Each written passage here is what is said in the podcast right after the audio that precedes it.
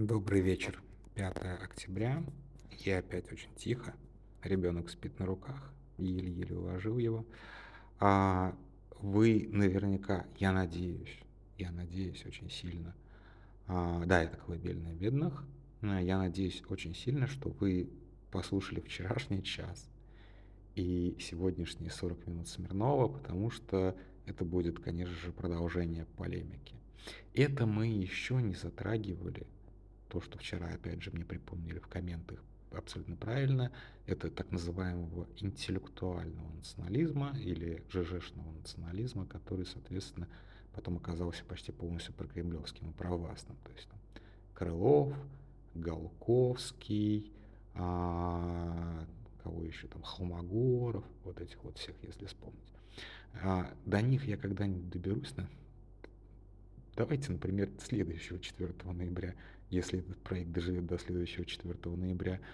Просто реально про этих козлов как-то совсем не хочется, вот прямо сейчас.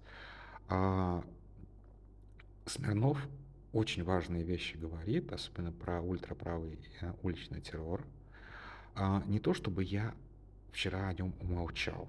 Я постоянно говорил такие фразы типа террор, как бы убийства действительно были, жестокие банды действительно были, но я хотел как бы передать общий дух и какую-то вот то, что охватило массы. А массовое движение было жестоким, оно проявляло очень много насилия, но вот банд, которые занимались убийствами, их было много. Их, наверное, были десятки, может быть, даже под сотню. Но общая их численность не была какой-то суперкритической. То есть, как бы Здесь мы можем с Смирновым поспорить, потому что когда преступление касается непосредственно тебя или, там, например, твоей субкультуры, это ощущается очень-очень живо. И когда мне там, например, от скинов трубой прилетело по, по, по, по ноге, а, и там меня обстреливали из удара, ну это такая штука с перцовыми этими патронами, мне, наверное, тоже было очень, как бы, как сказать, близко к телу, скажем так. А, а, противостояние со скинами. То есть банда, которая прыгала на нас, она не собиралась нас убивать, слава богу, да, то есть как бы если бы, опять же, если бы дошло вот до такой жести, я бы, конечно же, тоже воспринимал это гораздо более серьезно. А, вот, а, к чему я все это сейчас говорю? Я не хочу спорить со Смирновым по многим вещам, где он абсолютно и сто процентов прав, и его взгляд на ультраправое движение абсолютно правильный. Он просто немножечко с другой стороны по сравнению с тем, о чем говорил я вчера. А в чем мы с ним разошлись и с чем как бы я, наверное, не соглашусь. А, я утверждал, что американская история X а, стала таким базовым фильмом для субкультуры. Он говорит про Ромпер-Стомпер. А, это правда и так, и так. Потому что Ромпер-Стомпер более старый фильм. В нем играет действительно Курт Рассел. И он действительно супер культовый. И он, этот фильм гораздо старше. Он появился в начале 90-х. И действительно, а субкультура скинхедов начала, вот как ультраправых скинхедов, начала рождаться именно тогда. Но массовой по крайней мере, вот в регионах. Все-таки у Смирнова взгляд москвича. Это очень важно понимать. В Москве многие тенденции начинаются гораздо раньше. Там до регионов они докатываются с большим, большим опозданием. То есть, например, ну там в Самаре, условно говоря, в конце 90-х, 2000-х появились скинхеды, а, соответственно, там в Липецке, например, гораздо более патриархальном таком, хотя он ближе вроде как к Москве, скины появились там типа в 2004 году а где-то их вообще не было, просто потому что до этих регионов мода не доехала. Субкультура, это же как бы субкультура и политика, они очень, как бы, они очень взаимосвязаны, но субкультура, она не имеет какой-то вот такой вертикальной интегрированности. То есть, условно говоря, это не какая-то партия, которая открывает отделение, и она открывает отделение в тех регионах, сколько у них хватает ресурсов эта субкультура, это вот как бы кто-то кому-то передал там действительно кассету, рассказал, научил, чей-то родственник, где-то там, я не знаю, в пионерлагере встретились, в конце концов, на базе отдыха, в Артеке. Ну, что-то вроде этого. Ну, то есть, на самом деле, вот так бы опыление субкультуры, оно происходит не совсем так, как это работало бы там с легальной политикой. Поэтому, конечно же, Смирнов ушел в более субкультурную сторону, и я здесь немножечко уточню, как бы по субкультурной части. Регионы очень сильно отставали. И когда появился а, фильм «Американская история X», а, почему я за этот как бы, фильм заякорился, в отличие от Ромпер Стомпера, а, извините, а, сейчас будет прям неприятно. В «Американской истории X» есть культовый совершенно момент, где а, у человека танцует на голове, то есть ему говорят «клади зубы на асфальт» или что-то вроде этого, на бордюр, и выбивают одним ударом ему как бы все зубы. Отвратительная совершенно сцена, очень хорошо, в смысле, очень правдоподобно снята. И вот эту сцену юные скинхеды пересматривали раз за разом. Она стала супер культовой. То есть нельзя говорить, что типа все строилось только на Ромпер Стомпе. Нет, в 98-м. Это не, не только Рассел, Рассел Кроу виноват в том, что э, вся Русь заскиновала, но еще и Эдвард Нортон, который сыграл главную роль в, э, в американской истории X. Ну и Фанатик, где играл этот чел, который потом или до, или после сыграл, кого он играл. Я не помню уже, если честно. Ладно, неважно. Вот, то есть фильмов про ультраправых было много. Все они были, естественно, с такой моралью, что как бы зиговать-то не очень хорошо. И более того, там в фильме «Фанатик» там вообще как бы о очень важной, на самом деле, для ультраправых э, правой среды э, конфликте. Дело в том, что действительно очень много ультраправых, у них, они при, приходят в это движение, потому что у них есть проблемы с самоидентификацией. Многие из них выходцы из э, смешанных семей, то есть они там не чисто русские, а не чисто там, соответственно, какие-нибудь там васпы и так далее. Ну, то есть в фильме «Фанатик», если не ошибаюсь, там, соответственно, половина еврей, а парень или полностью еврей, ну, неважно. И у него кризис идентичности. И так было тоже у очень-очень-очень многих, что, соответственно, в этой субкультуре порождало постоянный поиск жида под кроватью и обвинение в том, что ты еврей, нет, ты еврей на самом деле все, как бы у всех действительно, все, все имели право как минимум репатриироваться. Ну, как бы, я не, сейчас не пытаюсь как бы обвинить никого, это просто как бы поиск идентичности, и люди находили свою идентичность в отрицании какой-то части себя. Это действительно так было, к сожалению. Это целая еще отдельная проблема психологическая. Да, сейчас как бы вместо того, чтобы сходить к психотерапевту, люди брили голову и шли убивать иностранцев на улице. Ну вот примерно такая, э, такая фигня. Что касается насилия вообще, я все-таки, да, я согласен со Смирновым абсолютно, что э, насилия было очень много со стороны вот таких вот совсем отмороженных банд. Но, как я говорил, этих отмороженных банд было, ну не сказать, что прям дофига. Просто они были очень-очень отмороженными, очень-очень омерзительными и очень-очень прям как бы, к сожалению, результативными. Потому что те, кого они накрывали, те, кого они убивали, а, менты, которые сами, в общем-то, разделяют плюс-минус теми, тот же самый ультраправый комплекс ценностей обычно, и особо и не искали убийц. Ну, там кого-то там, типа, какого-то там очередного порезали, ну и черт с ним, как очередной висяк. Вот. Даже личность установить не можем, потому что документы уже выкинули все. Вот. То есть это, в общем-то, как бы, это вот как бы данность конца 90-х, начала 2000-х, вплоть до 2010-х.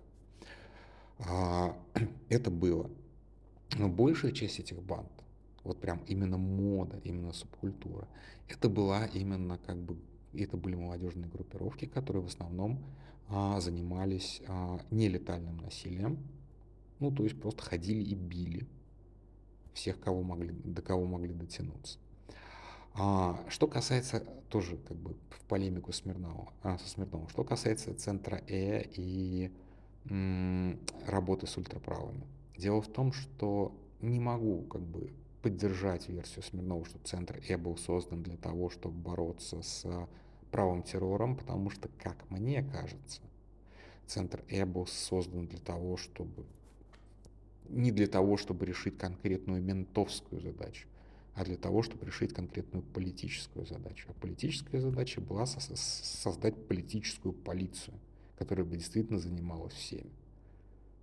Вот. И я как клиент еще у БОПа, то есть до того, как их сделали центра, центром Э, могу сказать, что, в общем-то, большой разницы нет, скажем так. А, что я хотел сказать? Да, с ультраправыми какая фигня была? Почему на самом деле их достаточно легко и просто было сажать? Дело в том, что, а, что называется, а, блин, есть такая классная пословица, типа в жопе воды, воды в жопе, в жопе воду, воду не удержал, что-то вроде этого. Извините грубо. А, смысл в том, что я не видел ни одного ультраправого, который не начинал бы вот при, при первой же встрече совершенно случайному человеку, знакомому, незнакомому и так далее, значит, хвастаться и рассказывать о своих подвигах просто от первой до последней просто подробности и мелочи. То есть просто невероятное хвостовство тем, как они занимаются раховой, там, ну, рейс Холли Вор, рахова. Вот, рахова, не знаю, как правильно. забыл уже. То есть, по большому счету, внедрять даже каких-то оперов, вот этого все. Ничего не надо было. Они сами все при первой же встрече рассказывали, начинали агитировать за свою эту вот расовую войну, всех ментов и так далее. Их колоть не надо было. Они вот просто, они гордились тем, что, что они делали. Вот. А когда начиналось следствие, они начинали сливать и сдавать друг друга. Там никакой солидарности, никакого единства, никакого я там возьму на себя, я прикрою товарищей. Вот этого ничего не было. Там как бы вот ультраправая среда, это человек человеку волк. Умри ты сегодня, а я завтра. В основном.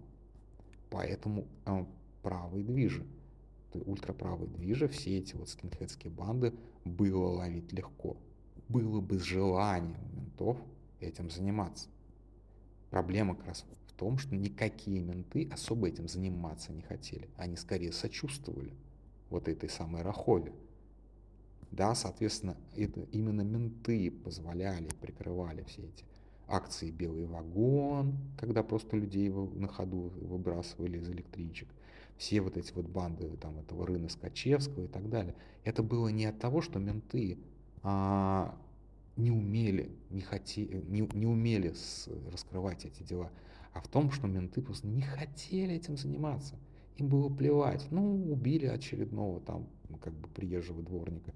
Да и черт с ним, как бы еще один приедет. Что-то вроде этого. То есть э, максимально цинично у ментов был, был подход к этому. Поэтому действительно, когда эти, и с этими бандами начинали бороться, когда они уже просто переходили какие-то ну, рамки. А переход рамок был вполне очевидный. Вот как это было с бандой Рына Скачевского – они убивали до тех пор, пока не убили якутского шахматиста. И вот якутский шахматист, это был уже человек вроде как с именем, вроде не совсем no name. Вроде как совсем это убийство списать нельзя. Пришлось расследовать. И неважно, кто этим бы занимался, центр Э, не центр Э, вообще как бы это просто вопрос того, что начальство ментов вообще не чесалось по поводу вот этой вот самой расовой, священной расовой войны, которая шла на улицах. А, наверное, последнее, что я скажу, что действительно вот мой рассказ, он был немножечко такой рваный, нелогичный, и у Смирнова не очень как бы срастается по одной простой причине, потому что мы рассказываем, в принципе, о двух параллельных, но при этом очень разных явлениях. Но их нельзя никак нельзя разделить. С одной стороны, мы рассказываем об суб, о субкультуре, то есть о молодежной моде, по большому счету. Ну, как, я не знаю, там, не знаю, фанат, фанаты, э, фанаты Депешмод, какие-нибудь годы, там, как, я, да, то есть, как бы, как мы можем там и тут же мы переходим на какие-то политические вещи. Так получилось, да, что молодежная субкультура стала острополитической. И здесь вот как бы переход от субкультурного к политическому, его очень всегда сложно раскрыть, потому что где-то эта движуха не публична, а, эта движуха никогда не была иерархической, несмотря на то, что ультраправые вроде как за иерархию. Но это всегда было какое-то безумное количество банд, которые никак не связаны друг с другом. Ну и так далее, и так далее, и так далее. То есть, в принципе, вот в этом сложность рассказа, что мы не можем охватить сразу всего. Мы можем рассказать историю РНЕ, насколько это возможно с учетом там, тысячи расколов.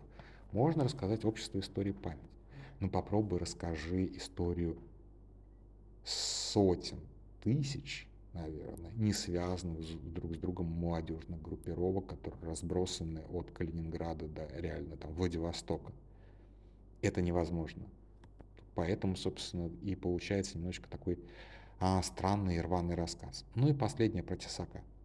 Абсолютно согласен, что внутри действительно серьезных ультраправых у Тесака не то, чтобы был как бы авторитет. Да, действительно, скорее над ним насмехались и все остальное. И так он как бы действительно считался больше шоуменом, чем реальным боевиком и так далее, и так далее. Конечно же, тот же самый там Никита Тихонов мог зыркнуть на, на Марцинкевича, и Марцинкевич сдувался. Это правда.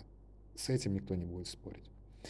А, но важно, что такие вот товарищи типа Марцинкевича очень как бы, как сказать,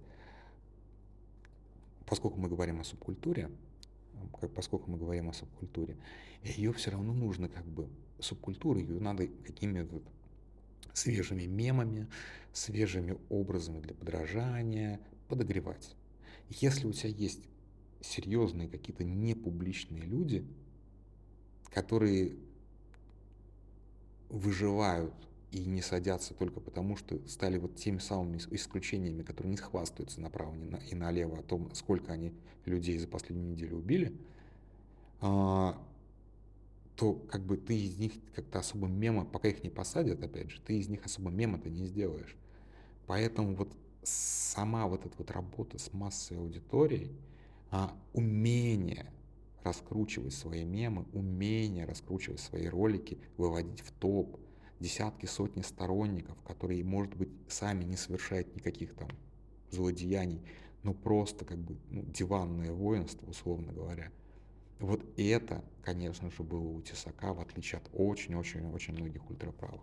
И, конечно же, он задал моду, он задал тренд, и он задал новый виток насилия. Потому что он делал как?